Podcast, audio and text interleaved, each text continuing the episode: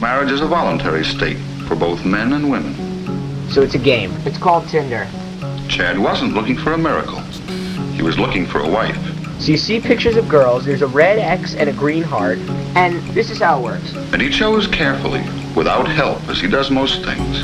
And then there will be other photos to tell me yay or nay. Chad didn't choose for money or connections or even because she seemed the most wonderful girl on earth. So do I like this girl? Not really. So I'm gonna click no. No. No. He did it with a sense of being responsible for it, No. trying to know as many facts as possible, Still nothing. No. and then acting with faith Nope. in himself and in her. Mm, okay. No. No. Freedom of choice. No. No. It's a modern privilege Nope. Nope. and a modern responsibility. No. No. I was getting into it. Sorry.